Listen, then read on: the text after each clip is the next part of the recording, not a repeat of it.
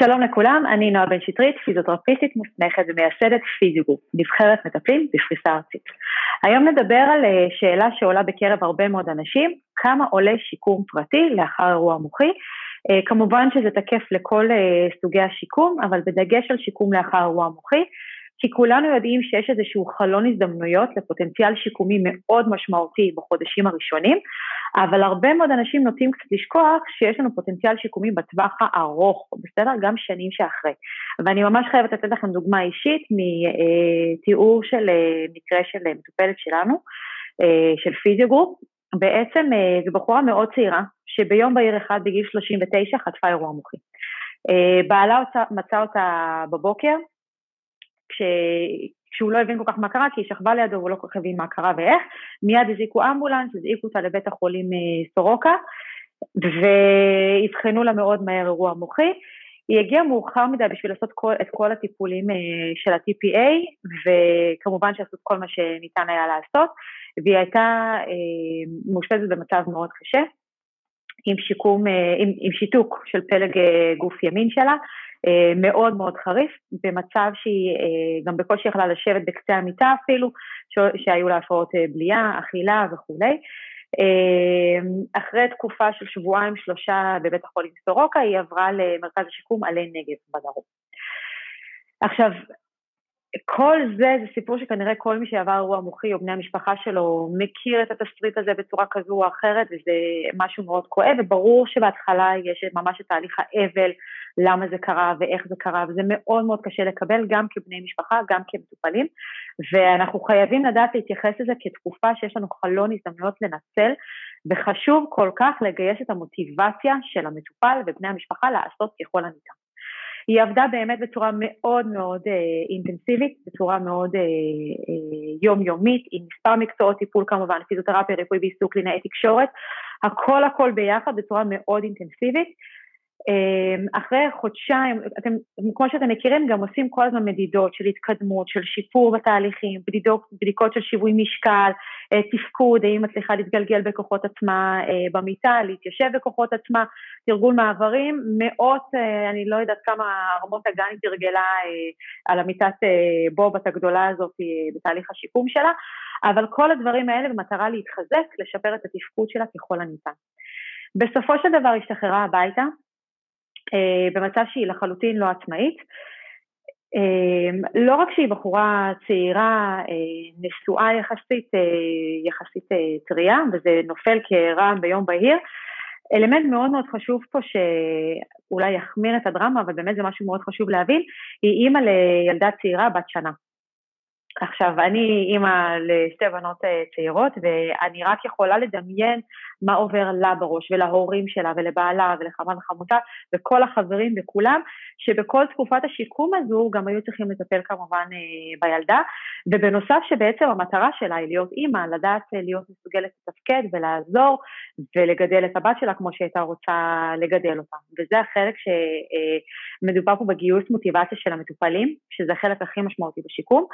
ופה המוטיבציה שלה הייתה בשמיים, אבל איפשהו בתהליך השיקום הזה קצת הוציאו לה את כל הרוח מהמפרשים, אמרו לה במרכז השיקום שהיא לא תצליח אה, לחתל את הבת שלה ולהרים את הבת שלה כי יש לה ממש אה, שיתוק. ובמילים אחרות שהיא לא תוכל להיות האימא שהיא תמיד אה, רצתה להיות וחלמה. וכמה שזה קשה וכולי, היא הייתה כמובן במצב שהיא אפילו בעצמה לא יכלה לאכול בצורה עצמאית. אה, עכשיו אני מכירה את זה מהצד של המטפלים, בסדר, אני אה, פיזיותרפיסטית עם הרבה מאוד ניסיון, גם בארץ, גם בחו"ל, ואני יודעת כמה זה קשה וכמה זה יכול להוציא את כל הרוח מהמפרשים, ופה שוב הגיוס של המוטיבציה של המטופל, והיא לא ויתרה. היא השתחררה הביתה עם אה, מטפלת צמודה, בעלה כמובן בבית, חמה וחמותה עזרו מאוד מאוד מאוד, ההורים, ההורים שלה גרים קצת יותר רחוק. כן כמובן עם ילדה בבית, ואין אושר גדול יותר מלהשתחרר ממרכז שיקום ולהגיע הביתה. ואחרי שנמצאים בתהליך השיקום המאוד אינטנסיבי במרכז שיקום, השאלה היא מה עושים אחר כך.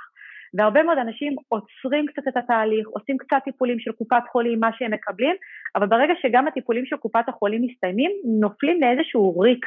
ואומרים, אוקיי, עשיתי את השיקום, אה, מה, זהו, זה מה שנשאר עכשיו? לא הגיוני ולא יכול להיות. ואותה בחורה המדהימה כן ניסתה לתרגל כמה שהיא יכולה, למרות שהייתה בכיסא גלגלים, מאוד נעזרה במטפלת שלה, שזה נכס כמובן למצוא מטפל אה, שמתאים לך ומדויק לך, שמתאים בדינמיקה המשפחתית, בטח עם תינוקת קטנה בבית. וככה מדי פעם כן עשתה טיפולים של הקופה, הלכה, חזרה, הלכה, חזרה. בסופו של דבר היא פנתה אלינו לפיזירופ והתחילה דרכנו טיפולי פיזיותרפיה. אה, היא הייתה כבר אה, שנה אחרי האירוע הזה בעצם, ככה שחלון ההזדמנויות האינטנסיבי הזה של הטיפולים, שאנחנו מדברים ששלושת החודשים הראשונים הם הכי קריטיים ובהם אנחנו רואים 80% מהשיפור, עכשיו היא לא הגיעה לאיזה שיפור מדהים, בסדר? היא הגיעה למצב מאוד מאוד סטטי, אה, אז חלון ההזדמנויות הזה כבר עבר, בסדר? כבר שנה אחרי האירוע המוחי, והיא החליטה שהיא בכל זאת רוצה להתמיד ולתת לזה איזשהו צ'אנס. אז היא קבעה בהתחלה ממש טיפולים בודדים כאלה, רק ככה להרגיש את המטפל הזה, לראות שהוא באמת מתאים לה, שהם באותו הראש, ש, שהוא גם כן מה הוא אומר מבחינת השיקום והפוטנציאל, והם עבדו כל פעם עוד ועוד ועוד. אה, זה התחיל בדברים מאוד קטנים, שוב לחזור לתרגילים הבסיסיים האלה של הרמות הגן, להתגלגל במיטה, לעבור ממיטה לכיסא בכוחות עצמה, ככה שבעלה לא צריך לעזור לה, או לא לקרוא לה מטפלת אליה לחדר, לחדר הפרטי שלהם, שלה ושל בעלה. אה, לתרגל את הדברים הקטנים האלה, והיא מספרת שמפעם לפעם אחרי כל טיפול וטיפול, תמיד היא הייתה מחכה שבעלה יחזור הביתה מהעבודה כדי להשוויץ ולספר לו מה היא הצליחה היום. משהו חדש, קטן, שהיא הצליחה היום לעומת פעם הקודמת. אם זה קצת להרים את הרגל ואם זה קצת קווטים, רק טיפ-טיפה להרים את עצמה מכיסא גלגלים לכיוון ההליכון. Uh, כמובן שזה לא צעדי ענק, לבן אדם שהוא בריא, הוא לא יכול לתאר לעצמו מה זה אומר למישהו אחר להיות מסוגל להתגלגל לבד במיטה, אבל בני משפחה של אנשים שחוו אירוע מוחי, או אנשים שחוו אה, אירוע מוחי, יכולים להבין ולהעריך כמה דבר כזה זעום הוא צעד ענק, כי זה עוד צעד קטן בעצמאות שלהם. אה, אז בסופו של דבר האישה הזו הצליחה כן להתמיד ולעשות, וגם גייסנו את המטפלת שלה לתרגל איתה ולעשות איתה, ככה שהיא עשתה את הטיפולים הפרטיים באופן אה, של שלוש פעמים בשבוע, ולאט לאט יכלה לצמצם אותם. עכשיו, כשאנחנו, כשאנשים מסתכלים, הם מתלבטים האם לעשות עכשיו אה, שיקום באופן פרטי, אחרי שהם אה, השתחררו מהאשפוז, אחרי שסיימו וניצלו את כל הטיפולים מקופת החולים, ברור לי שהשאלה הגדולה ביותר היא כמה זה עולה, כמה כסף זה עולה. אבל אני חייבת להגיד שמהמקום אה, שלי, מהמקום השיקומי שלי, זאת לא השאלה הנכונה. השאלה הנכונה היא להגיד מה אני אצליח להשיג בזכות טיפולים פרטיים שכאלה, בזכות זה שאני ממשיך את הטיפולים, בזכות זה שאני שומר על רצף טיפולי ולא נותן הפסקה. כי ידוע מכל המחקרים שגם אנשים אחרי אירוע מוחי, בשלב הכרוני, אחרי שעברו יותר משישה חודשים מהאירוע המוחי, עדיין יש להם סיכוי מאוד מאוד טוב להתקדם ולהשתפר.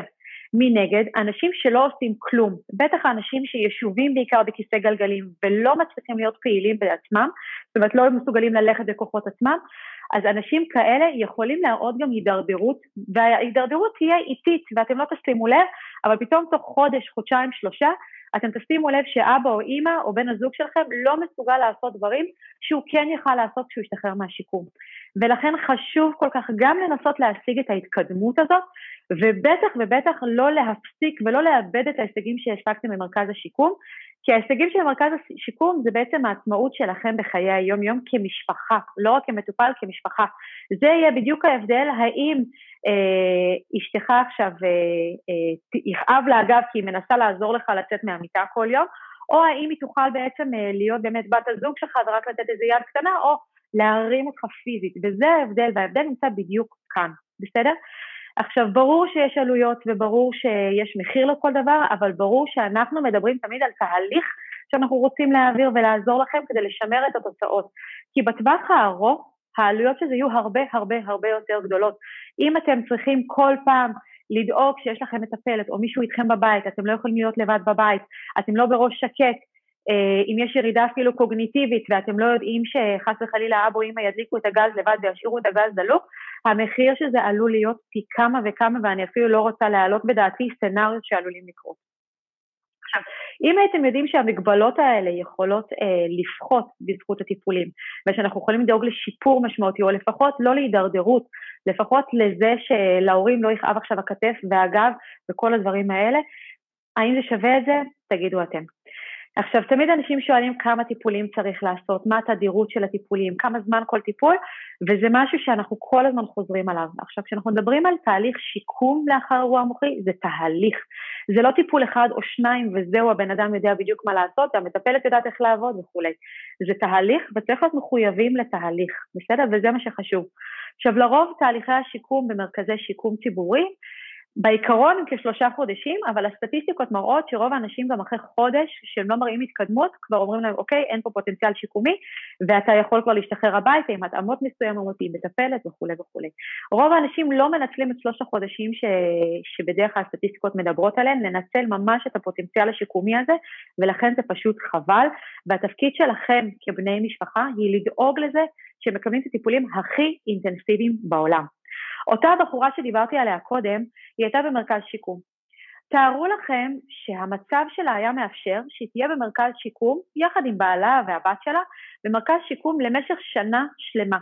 ובמרכז השיקום הזה היא הייתה עושה חמש פעמים בשבוע, כל יום שלושה טיפולים לפחות של מקצועות הבריאות. טיפולי פיזיותרפיה וריפוי בעיסוק וקלינאי תקשורת ואולי פסיכולוג וקבוצות של פעילות גופנית ואולי הידרותרפיה. מה היה המצב שלה אחרי שנה שלמה במרכז שיקום?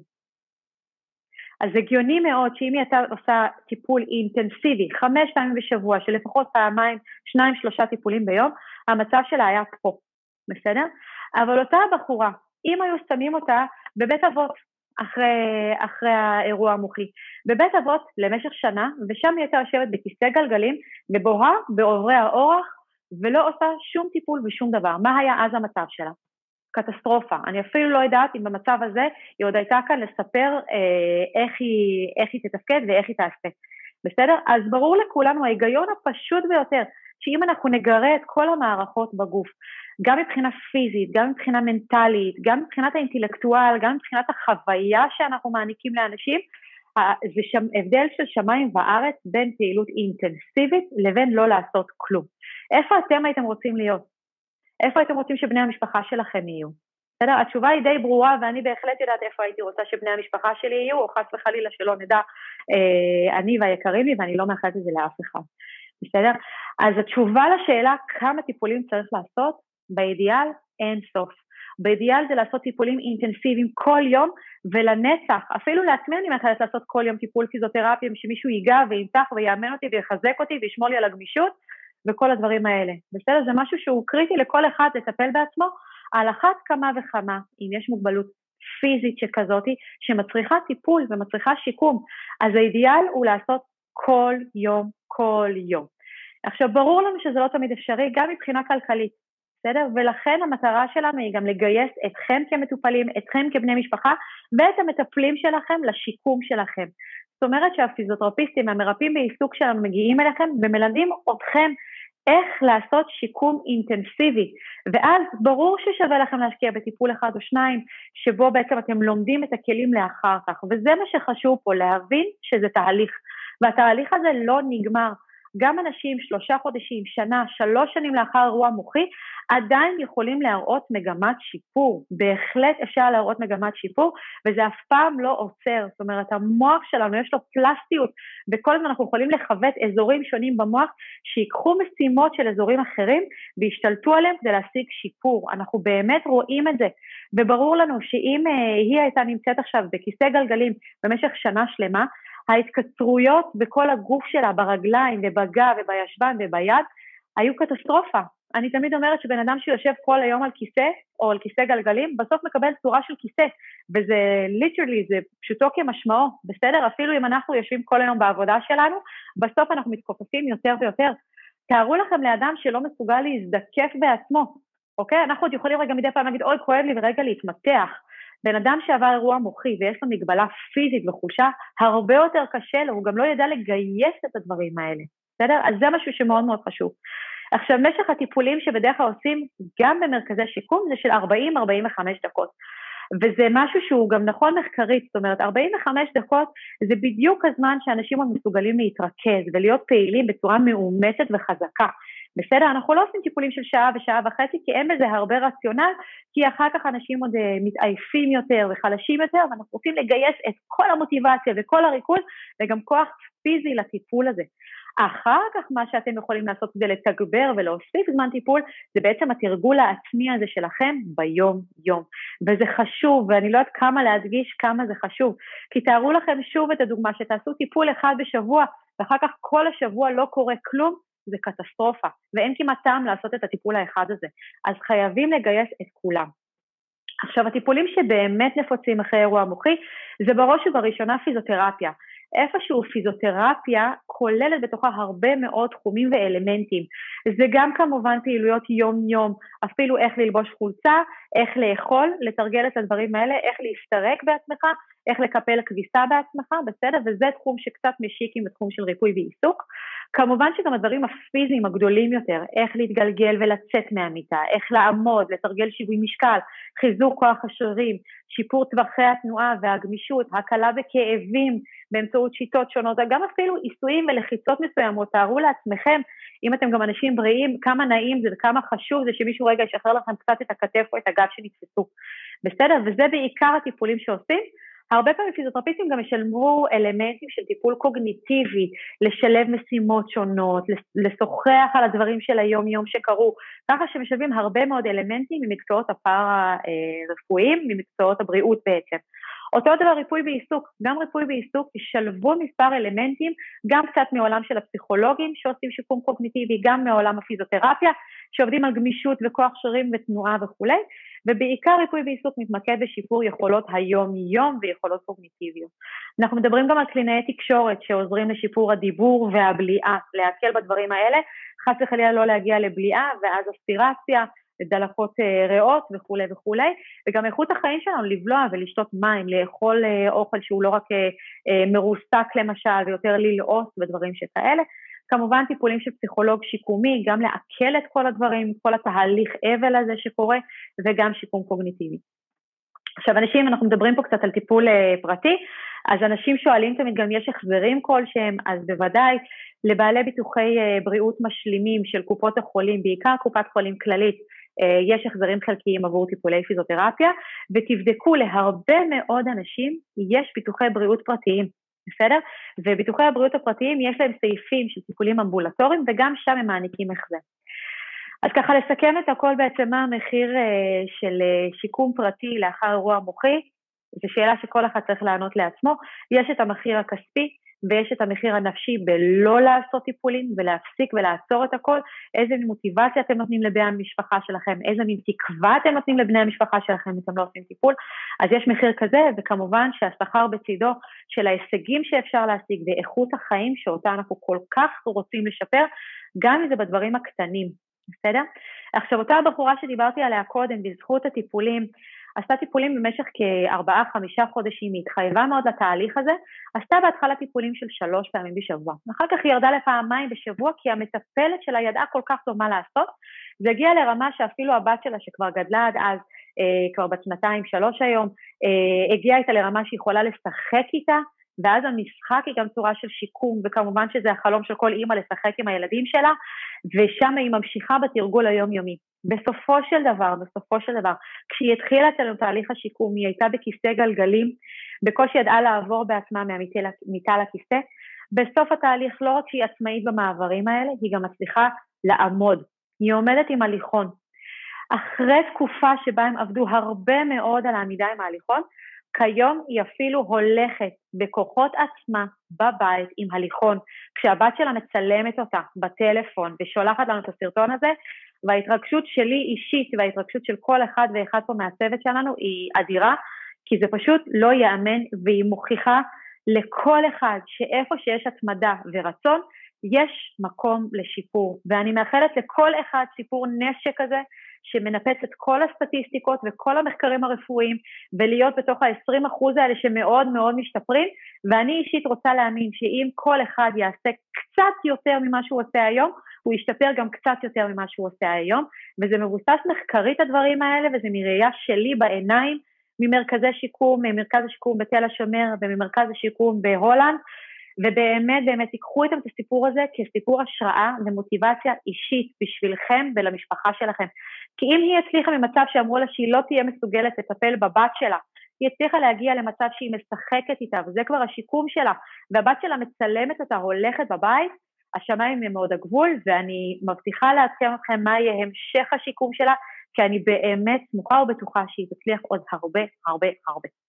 אם אתם רוצים להיות סיפור ההשראה הבא שלנו, תתקשרו אלינו, אנחנו באמת רוצים לעזור לכם, למצוא את המטפלים הנכונים לכם ביותר, המדויקים לכם, שידעו להשיג אתכם שיפור אמיתי באיכות החיים שלכם.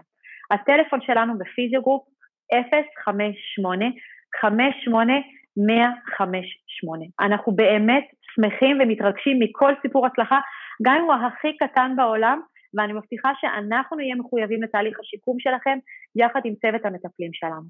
אז שוב פעם, 058 58 158, אנחנו פיזיוגרופ, מאחלים לכם בריאות איתנה ותטפלו בעצמכם. הרבה בריאות.